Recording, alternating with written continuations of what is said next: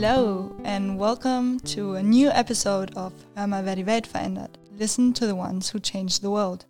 After our first episode in English, we feel more than ready for a second English episode. And today we're talking about a very, very important topic and very essential resource. This resource is so important that it covers 70% of our planet. Yes, you guessed it right. We're speaking about water and the impacts that the climate crisis has on this resource. Water covers 70% of the planet, but only 2.5% are available as freshwater resource. So out of those 2.5%, we can actually only use 1%. Imagine 100% is the whole water, and then out of those 100%, we can only use 1% of fresh water. The other two thirds of those 2.5% are frozen in glaciers and ice sheets, and therefore they're not really available to us. So, where do we even start? If you have been listening in the past to our podcast, you probably already have some insight about the climate crisis. If you have not listened to our podcast, this is your call to go to our Spotify and listen to the old episodes. So, the climate crisis impacts our water resources in many, many ways. We have melting glaciers and ice sheets. We can expect higher and lower precipitation. And we have impacts through, for example, the agriculture. But let's start at the beginning of all. So, as you all know, we live in the Anthropocene, the human made era. And if we look at models, we can see that we're facing a great acceleration. All future simulations, for example, the simulation for CO2, show an exponential growth until 2100, a growth that is past our planetary boundary. In that sense, it passes every sustainable boundary. The Earth's energy system is out of balance due to the high input of greenhouse gases in the atmosphere, which leads to the reflection back of long wave radiation. We have an imbalance in the system. We have an increase in the temperature, an increase in energy. And this is called the radiative forcing. So, based on the radiative forcing, scientists under the IPCC developed different scenarios of how our Earth system will develop. And one of those scenarios is also for water. Last episode, we spoke about the IPCC, so go back and listen to that episode if you don't know what the IPCC is. So, back to water. Water as a resource will also be impacted by the climate crisis. But what can we expect? We can expect higher temperatures, higher and lower precipitation, depending on the areas of the world. Extreme weather events will be more and more common, such as drought and flood events. For example, just last year in Austria, we experienced a very um, important flood event, which led to very big damages and losses. And therefore, the climate crisis is already seen in Austria too. And we can also expect the intensification of agriculture leading to the depletion of our rivers and impacting the water quality. And in some parts, we've even reached some of the tipping points, such as the rising of the sea level and the melting of the global and glacier sheets. So, yes, as you just heard, water resources will be impacted in many ways. And to give you an idea of the global perception towards this topic, we have invited some students from England, Brazil, Norway, and Germany that will explain a bit about their perception, their experience with climate change and water resources in their country. Thank you very much, Laura as you've just mentioned, uh, we are really, really fortunate today because we can talk with some internationals about this uh, global resource called water. And um, guys, um, thank you very much for coming, for joining us. I hope you've all had a great day so far, a great morning. Um, yeah, let's just uh, please introduce yourself for a second. Probably you, Oscar. You could start. Well, thank you very much. Um, hi, my name is Oscar. I am from England originally, but I grew up in France. Uh, and I'm in my first year here at BOKU studying climate change uh, in the EnvEuro uh, Masters. Yeah. Hi, my name is Bianca. I'm from Norway. Uh, I'm like Oscar doing the climate change specialization of the EnvEuro program here at BOKU. um, my first year on this master as well. Um, yeah, looking forward to this. Hi, I'm Sebastian. I'm from Germany, and I just started my master's in natural resource management and ecological engineering here at BOKU this semester. Hello, well, I'm Matthias uh, from Brazil, and I'm also doing the same master as um, Sebi here. And hello from me again. I think you have heard me if you've listened to our past episodes. I'm Nicola and from Austria. I will be hosting the episode today with Johannes. And as Sebastian and Matthias, I'm also studying the Natural Resource Management and Ecological Engineering Master at BOKU. Thank you very much, Nicola. And thank you all for introducing yourself. As I said, really, really great that you are here. Um, let's start with the first question, a really open one. What comes to your mind when you think about water? Um, oh, I mean, there's a lot that comes into mind with water. I'm I'm studying uh, climate change, especially um, in meteorology. So for us, for me, I would say water comes more uh, with the clouds, um, and uh, yeah, that's how I'd associate it more more with rain and precipitation. Yeah, I guess I must agree since we have a lot this semester a lot about meteorology in our specialization. Uh, but I also think about water availability actually and the growing concern regarding that, um, which I think is important to be aware of. Yeah, maybe like instead of Oscar and Bianca, I don't see it from a meteorological uh, viewpoint, um, more like like a resource manage uh, viewpoint. And so the first thing I thought about when uh, I heard water resources, for me it's like groundwater and lakes and rivers. So yeah, that's it for me. Um, maybe um, different than uh, everyone else. The first thing I uh, think about is life and how important it is for us, and sadly how it's been uh, mishandling currently. Um, and I guess for me, because I'm from Austria, our fresh mountain water is the first thing that comes to mind. We have our mountains with rivers and lots of freshwater lakes.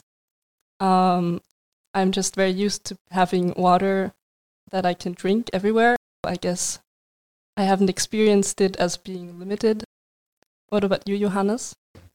Well, great that you mentioned the fresh water in Austria. Um, I was born and raised in Austria in Vienna, and uh, the first thing that comes up to my mind is that, um, yeah, that I'm really, really lucky that I can just simply drink the water from the tap. I was used to drink the water from the tap since I was born. Um, I never bought a bottle of water in Austria, and I just yeah, I realized that when I'm abroad, when I'm on holiday, that uh, this is not a common thing to say. I'm really happy that this is a this is one of the our assets in Austria that we. The first time I came here to Vienna, like one of the first thing people told me is that there's really great uh, drinking water from the tap. I studied for Javier in Thailand, and we they don't have it, so I always had to go to the store and buy bottles of water. It seemed so strange for me coming from uh, Sao Paulo in Brazil. Like actually in Brazil we have a lot of water; it's quite abundant. But as I said before, um, mishandling and the water in Sao Paulo, it's like um, they treat with a lot of chloride and so on. So usually at home, if you drink from the tap, it's always um, with a filter or so. But um, most of people that can also buy from bottles. So it's um, actually great to have so good fresh water here. Yeah, I think it's also quite interesting just these differences because also in Norway we're also used to having very high quality water. And when I first arrived in Vienna, uh, one of the first things someone told me was also that you know we have great tap water, you can drink it, and I was like, well, isn't that obvious? That's the norm, right? Um, but yeah, as you just said, it's not common everywhere. Uh, maybe Oscar, you could tell us a bit about how it is in France or England. You said that's where you're from. Yes. Um, so I grew up in France. So for me, the water um, is from the tap mostly. Um, so where I grew up was mostly in the south of France. So in the south, you the main water comes from uh, a dam, and so in some years when there's less water, they have to uh, restrict the water that comes out from the dam, and then they use different pipes uh, from other resources to get the water to to where people um, are. Um, but the drinking water in, in France is very good. Uh, oh, it does use a quite a bit of chlorine in the water, so they do recommend that you have filters. Um, but also, a lot of people also drink a lot of water from bottles, um, which is very something that I was quite used to growing up. And then when I went to the UK for my bachelor's, uh, the change was that the people don't drink water from bottles as much, but they drink it from taps again. But there's less chlorine as well, so the water taste was also very different, which I was not used to. Um, and but the system and, and, mentality regarding water in the UK is very different. It feels that uh, because it's an island and it rains a lot, that there should be a high abundance of water when occasionally that's not always the case, which is a kind of a bit of a misconception when it comes to the UK. I think it's also very funny for me. It's less good quality if it has chlorine taste because um, since we have great water quality in Norway and we don't use much chlorine but it's opposite, for instance, in the US. I know that they're like, purposely, some places they actually add chlorine, even if it's not necessary, because people think that the taste of chlorine makes it uh, have this association that that means that it's clean, it means that it's good quality, which I think is quite funny. I mean, I used to live in the US, and I remember that although you weren't supposed to drink the tap water because it had chlorine, they also added it to the Coke. So I mean, you're just, it's just everyone gets used to what they're surrounded by. And when we came back to Austria, my family and I, I actually missed the taste because I was so used to it. But yeah, I think it's just very, very weird also how we experience what good quality water is all over the world. And I mean, do you think that um, coming to Austria, your behavior around using water has changed as well, like how you see it how much of it you use? Um, well, my reality in Sao Paulo is quite similar to Austria. Um, so we have a lot of water. It's not, uh, and when I was growing up, it was not never a problem to um, to have fear that I don't, I won't have water or that we have to be careful with it. But if I think about people coming from like northeast um, um, Brazil, where like they have really struggles with water and so on, I could imagine it would be a huge difference. Yeah. I had kind of an awakening some years ago when I did a trip to um, East Africa. Um, and then you really experience this scarcity feeling of it, um, where they were like um, toilets didn't have water, so you couldn't flush them if there was a flush toilet. But they would really ask us to not use these ones if you don't have to. Um, and just really limiting this. We were living on bottled water as well to get back to that as well. And yeah, just this feeling of having to save all the time was quite an awakening. And I also, uh, we were at a, at a hotel, and that's maybe the first thing that I thought like, oh, I'm taking water for granted, just having it available. Because in this um, hotel, and like they, uh, we wanted to have a shower because it was very hot when we were there. So um, in the evening, we went to the shower and it almost didn't have any water. So you had to wait for like 15 minutes just to get a bucket of water from the tap. And that really felt like a completely different um, way of living, um, which I found very um, yeah, it was an awakening, I think, for like not taking water for granted. Um, let's shift a little bit uh, away from the, the water as a drinking water and uh, as bottled water.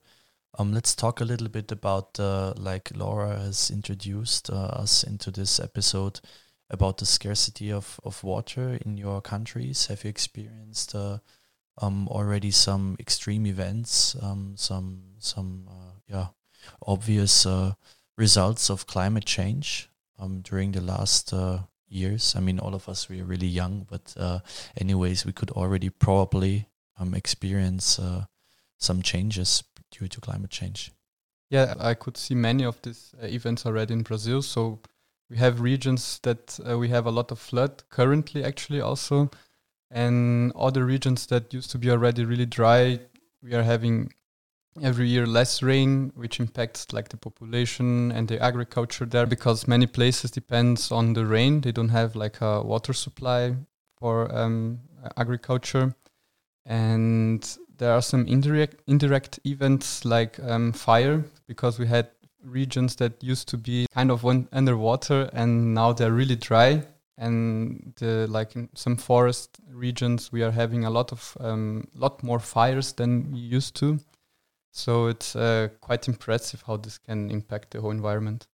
Yeah, I, I would also like to add, like for in France, um, there were many areas where there was floods and but also droughts, and in the southern area where it's warmer near the Mediterranean, you've got a, a higher increase in temperature, especially. So there was already a, a, beginning of climate change where we can feel that some, mostly in, in the summer periods where it gets warmer, um, and there were huge. There was a moment where there were droughts, and we had to limit our water usage in in everyday life, which was also very um, uh, something which growing up with you kind of understand the preciousness of water. Um, where compare like to the UK, where for its location, it, it's it's got more rain and um, you got more flood events which occur.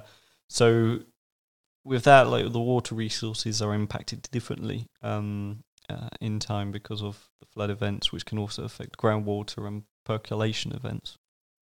Yeah, uh, we have the same thing in Norway. Like it's a long country, so you have regional differences, of course, as well. With the coast getting a lot of rain during yeah the whole year, basically. But I re- especially remember the summer of 2018, which was very very dry, and it impacted the agricultural part of Norway. Not that we have a lot of it, but it was a huge uh, had a huge impact um, on the feed for uh, for the animals. So the a lot of uh, farmers they didn't have enough uh, feed for their animals, so they had to kill off a, a lot of animals just to because they didn't have enough food to provide them because of the drought that happened during that summer. Like in the beginning, everyone's like, "Oh, it's such a nice summer, so warm and long and little rain," and then suddenly people like, you know, this is a problem because we don't have enough water. We need to save. Uh, also, like I have a friend and he's working at some kind of water governmental department, and he told me that still in Germany, where you think that water would be kind of abundant, that uh, in summers and sometimes water is getting short, and the first thing that happens is that the water used for fish ponds, fish farming, is getting uh, reduced. Yeah, this really shows like the climate change aspect of this that the water availability shifts, you get drier summers and drier springs, or you get earlier melt that also impacts just the use of, for instance, hydropower, um, which um, I think both Austria and Norway really highly relies on that for energy, um, which of course also gets impacted by the fact of climate change and how it impacts the use of water. That's also important to keep in mind that water is not just for like direct use or consumption uh, for us as humans, but also for animals around, and also just the fact that it's also an energy source as well. Okay, thank you very much, Bianca, for that. Um, yeah, big big answer and for that. Uh, yeah, interesting idea of how how in Norway the situation is We talked a lot about your perception and about uh, how you think uh, the situation about water resources is all over the world and in our in your country. Um, what really would interest me and um, probably also a lot of other people is uh, do you think there is like what is the uh, situation how is the awareness of of the people in your country of probably the government towards this uh, threat of let's say like impact of climate change on on water resources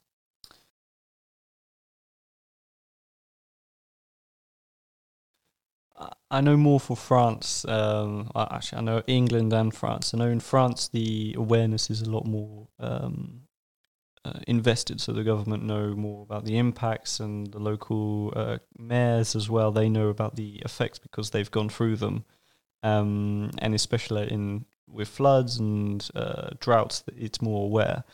Compare that to England, where the aspect is very different. Um, the UK have a very different view with um, the flood events and water usage. Um, even recently, they have been throwing most of their sewage out into the main ocean across the UK, and their rivers are actually the most polluted in Europe uh, because of uh, high nitrogen pollution from agriculture, but also pollution from industry. And it was even uh, DEFRA, the, the UK kind of environmental agency, was um, discouraged from launching an investigation by the government bodies. So it's when you look at it that way, it does look a little bit depressing, especially for the UK aspect, because it's affecting not just the UK but of the world in a sense and other countries.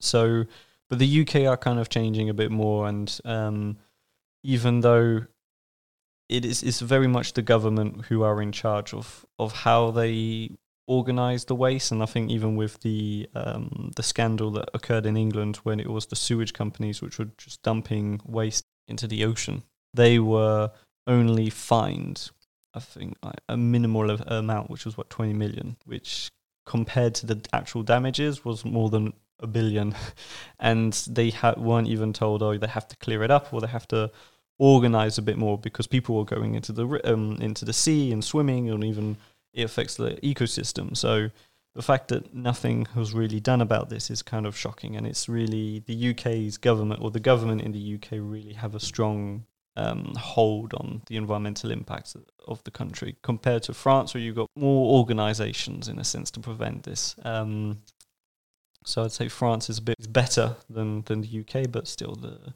the both in those countries, the level of organisation for the water resources and management is is there's a lot of work to be done. Yeah, I think it's really great when we are talking about climate change or uh, these topics and um, connected to politics because um, sadly this is directly connected to people on power, so to say. And in Brazil, I believe you might know, currently it's not so going not so well, sadly. Um, our current president is like he's a person that denies climate change and he sees um, like Amazon as a place to be explored and don't see the value of having forests and uh, taking care of um, something as important as water or the nature. And this year we have elections uh, next semester, so it's an important uh, year because depending on who wins, uh, the, the, the perspective can change a lot. Uh, it's not it's not positive, but um, in well in Brazil, our energy is also directly impacted by water. Um, most of our energy comes from um, water power plants. And at the moment, uh, it was interesting. Uh, before I, told when I was growing up, water was never an uh, issue or something I thought about. And in the last maybe 15 to 20 years, it changed a lot. Even in Sao Paulo, we are having issues with our reservoirs. And well, the let's say positive part of this is uh, everything's getting so expensive that even people that used to deny it uh, are being impacted and are thinking like, okay, we should change something somehow. So yeah, it's an important year to to see how elections will go and maybe the ne- the perspective for Brazil at least. But do you think that the people are aware why the water is getting lower in the reservoirs, or is it more because they think the government maybe is doing something wrong, or it's just happenstance?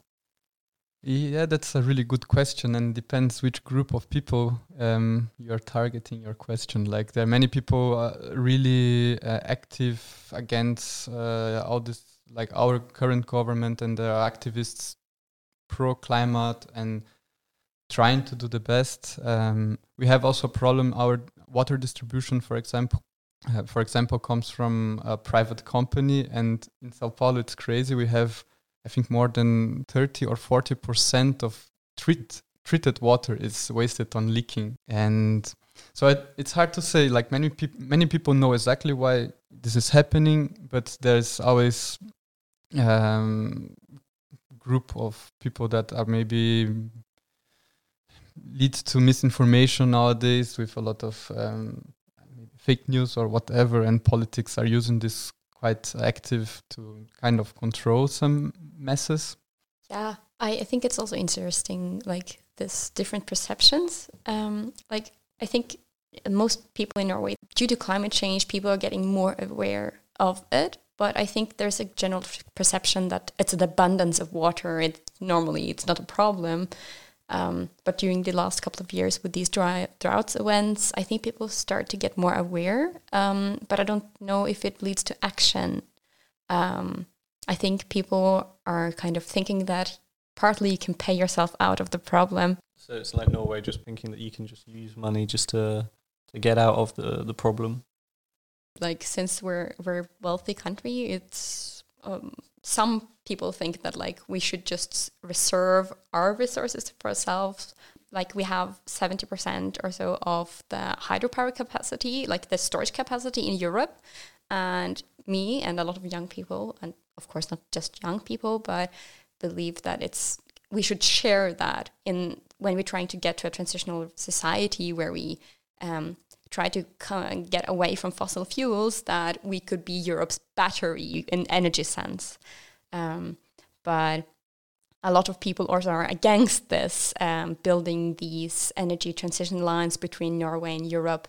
Um, there's a lot of politics going on between there, and um, yeah, it's somewhat controversial whether because people don't want to share because they're afraid that the energy um, like energy will get more expensive and we should just kind of save it for ourselves not thinking um, being solidary have solidarity with the rest of europe for instance. And i think this way of thinking is very old fashioned because climate change is a fact and we have this problem together. It, and somehow we need to adapt and find the solutions to these problems together. But it's not that easy to do these kind of things. So yeah in Germany, one of the largest effects of climate change is uh, probably the increase of extreme weather events. So last year we had these big floods in the northern part of Germany, and I don't know the numbers, but I think at least 100 people died. So that's like one of the first big events where people were thinking about it, I think. And also coming from an and rural area with a lot of agriculture. Um, I know that farmers uh, they have problems with droughts slowly. A few years ago, centuries ago, it was not a problem. So they are not used to irrigation. So if there's a drought, the crops will probably die and they will have failures of their farmings. And also, um, more and more in the news you hear that there are um, risk of wildfires in the forests, which we didn't have years ago.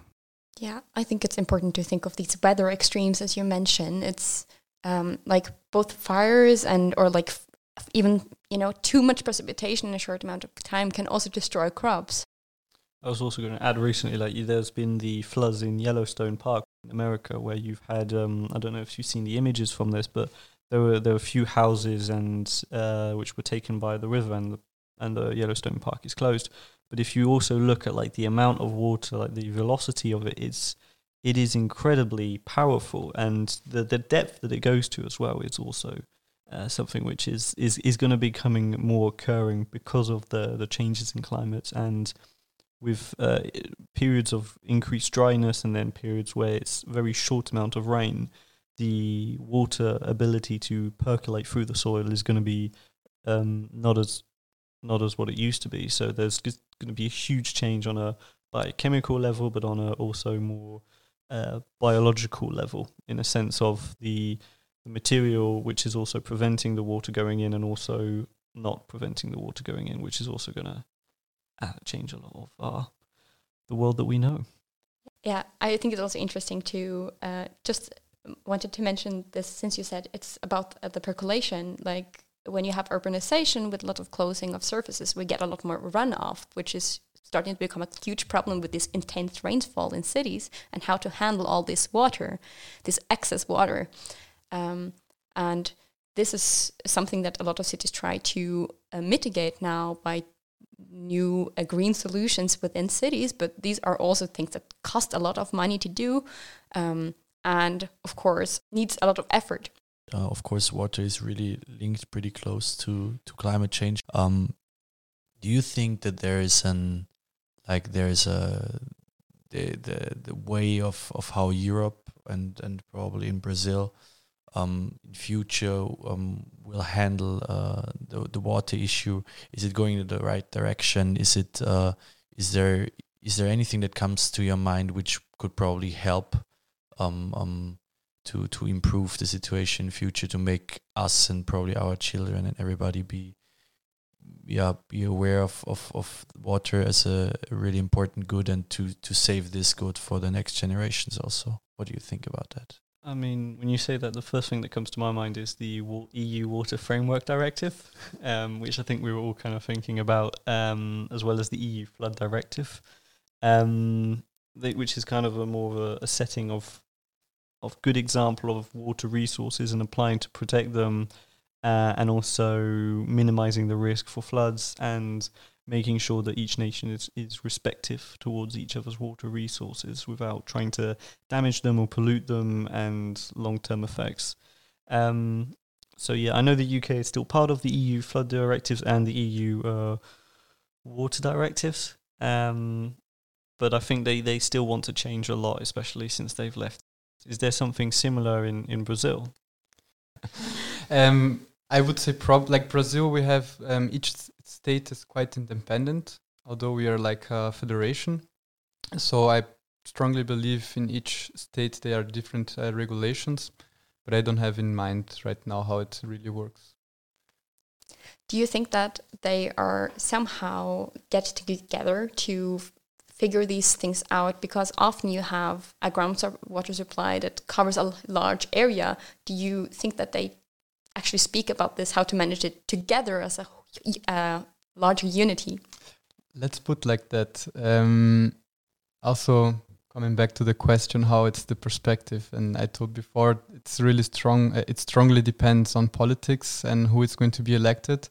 Um, we have like um, environment environment ministry in Brazil that used to be really strong, acting in Amazon, and they gave like guidelines and the like the rules, so to say and our current president wanted to extinguish the environment um, ministry. So I cannot um, sadly imagine that currently we have from like our center government something like that strongly working. There's there's definitely something in this direction, as you mentioned, but I, I don't know exactly right now how it works. I think from this we can see that it's just a very complicated topic we're talking about today and we could probably talk for hours more. I really enjoyed all of the inputs that we got from you today. It was very interesting to hear about the different perspectives from your countries. Yeah, thank you very much, uh, Nicola. Um, thank you guys for for coming here. And just to to stop with a positive aspect in the end, um, I'm really happy that um, we show that there is a dialogue going on. I mean, still we are from a bubble. We are all studying um, something related to climate change and also something related to water resources. And um, anyways, we, we we show that the most important thing is dialogue and that people know about these issues um, hopefully you guys that are listening can also spread um, this issue around uh, and to to show the people that this is uh, something really important to to be handled in future. Before we end, um, we always ask our guests three questions. Um, the first question, whoever wants to answer it, um, feel free. Um, what does sustainability mean to you? I mean, there's a lot of definitions of sustainability. We all learn in our courses. Probably in every course, there's like the first slide definition of sustainability. And I mean, that's it. Just give your maybe your kids and your grandkids and whatever is coming in the future the same possibility as you get. For me, it would be like how we can live currently without damaging everything else, and not only environment, like ourselves as well, like uh, emotional sustainability. So yeah, how can we live uh, in a way that we can keep living longer as a planet. Yeah, I, I agree that definitely we need to have this kind of standard version of sustainability. Um, for me, particularly, um, my focus is more on trying to minimize my uh, footprint in the world, trying to do the small steps that I can to improve or to make my impact in this world smaller. But of course, it's easier said than done, but I'm trying to do my part. I completely agree with what everything everyone has said so far, and yeah, I think with sustainability, it's just making sure that we're not overreaching all the resources which are available, and and not going more to damage more where we where we're currently at, and making sure that we kind of go back a bit with with our resources usage. Thank you. Um, and if there's one aspect that you could change about our world as it currently is, what would that be? Have any ideas? I think um, I think it would help to have a world where um, solidarity would matter more. I definitely think that we're in it together and we need to solve it together. So it doesn't help sitting and thinking just on what each of our countries do to like we, we can't solve the matter in our countries alone because it's a global matter and we need to solve this as uh, as a group and speaking about it in these kind of international communities i think it's really helpful to actually see the complexity of the matter to find good solutions that are sustainable in the long run. Yeah i would also add empathy. Um, i feel like generally there's a lack of it especially like in politics and economics and anywhere you look it's more like people out for themselves more than other ones. And I think that's something that um, generally in society I'd like to change because we're no longer looking forward to helping each other. We're more looking for our own gain, which I think is is something which is causing most of the problems. And people are thinking more about their own, maybe their own view of themselves by other people or how their own lifestyle is achieved. And, and I think that is something which has to be changed for sustainability and ecosystems to, or even the environment to regain its its ability to come back again. It's nice to hear that because I was also thinking on empathy. So yes, we had a course course this um, semester, and we talked about the empathy circle. So how bright or how far it goes from you. And I was thinking it would be nice if the circle is bigger and also like reaching other countries or people from other realities. But uh, maybe to add something different, um, I would say some some kind of uh, system change in the way that um, societies are less focused on consumption and less focused on making profit. I think it's interesting that all of you were mentioning things to change in the, the mind and the behavior of people because uh, like in terms of climate change and pollution and resource scarcity, I was just thinking like you could double the resources and the size of the earth, but it would just increase again the consumption and everything until we got the same problem as now. So probably the best thing is to change the minds of people and uh, yeah so somehow you should get the message out there that we got a problem for climate change and stuff, and uh, we have to change it. So, yeah. Thank you, guys. Um, and now to the last question. Probably a little brief, uh, short answer from everybody. Is there anything you would uh, like to tell our listeners um, in the end? Is there anything that you want to get rid of before we, we end this episode? I mean, well, I think it's important to remember that even if you're just yourself, you can do small changes that will impact other people. And I think it's important to not give up because that's not really an option. And I think every little step in the right direction is still a step in the right direction. Even if we would like it to happen faster than it does, it still helps every little thing that we do. Yeah, every every little helps.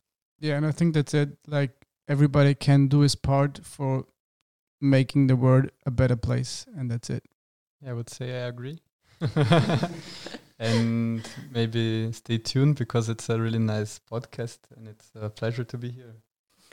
Thank you for inviting us. Thanks very much guys. We loved having you here and again thank you for all of your inputs. Yeah, thank you guys. It was a great pleasure. And for you, our listeners, um, if you want to know more about our podcast, there's all the links and everything you need to know in the uh, bottom of the episode description. Um, and yeah, hope to to um, check in soon again. And uh, yeah, have a great day and uh, take care of the water you use.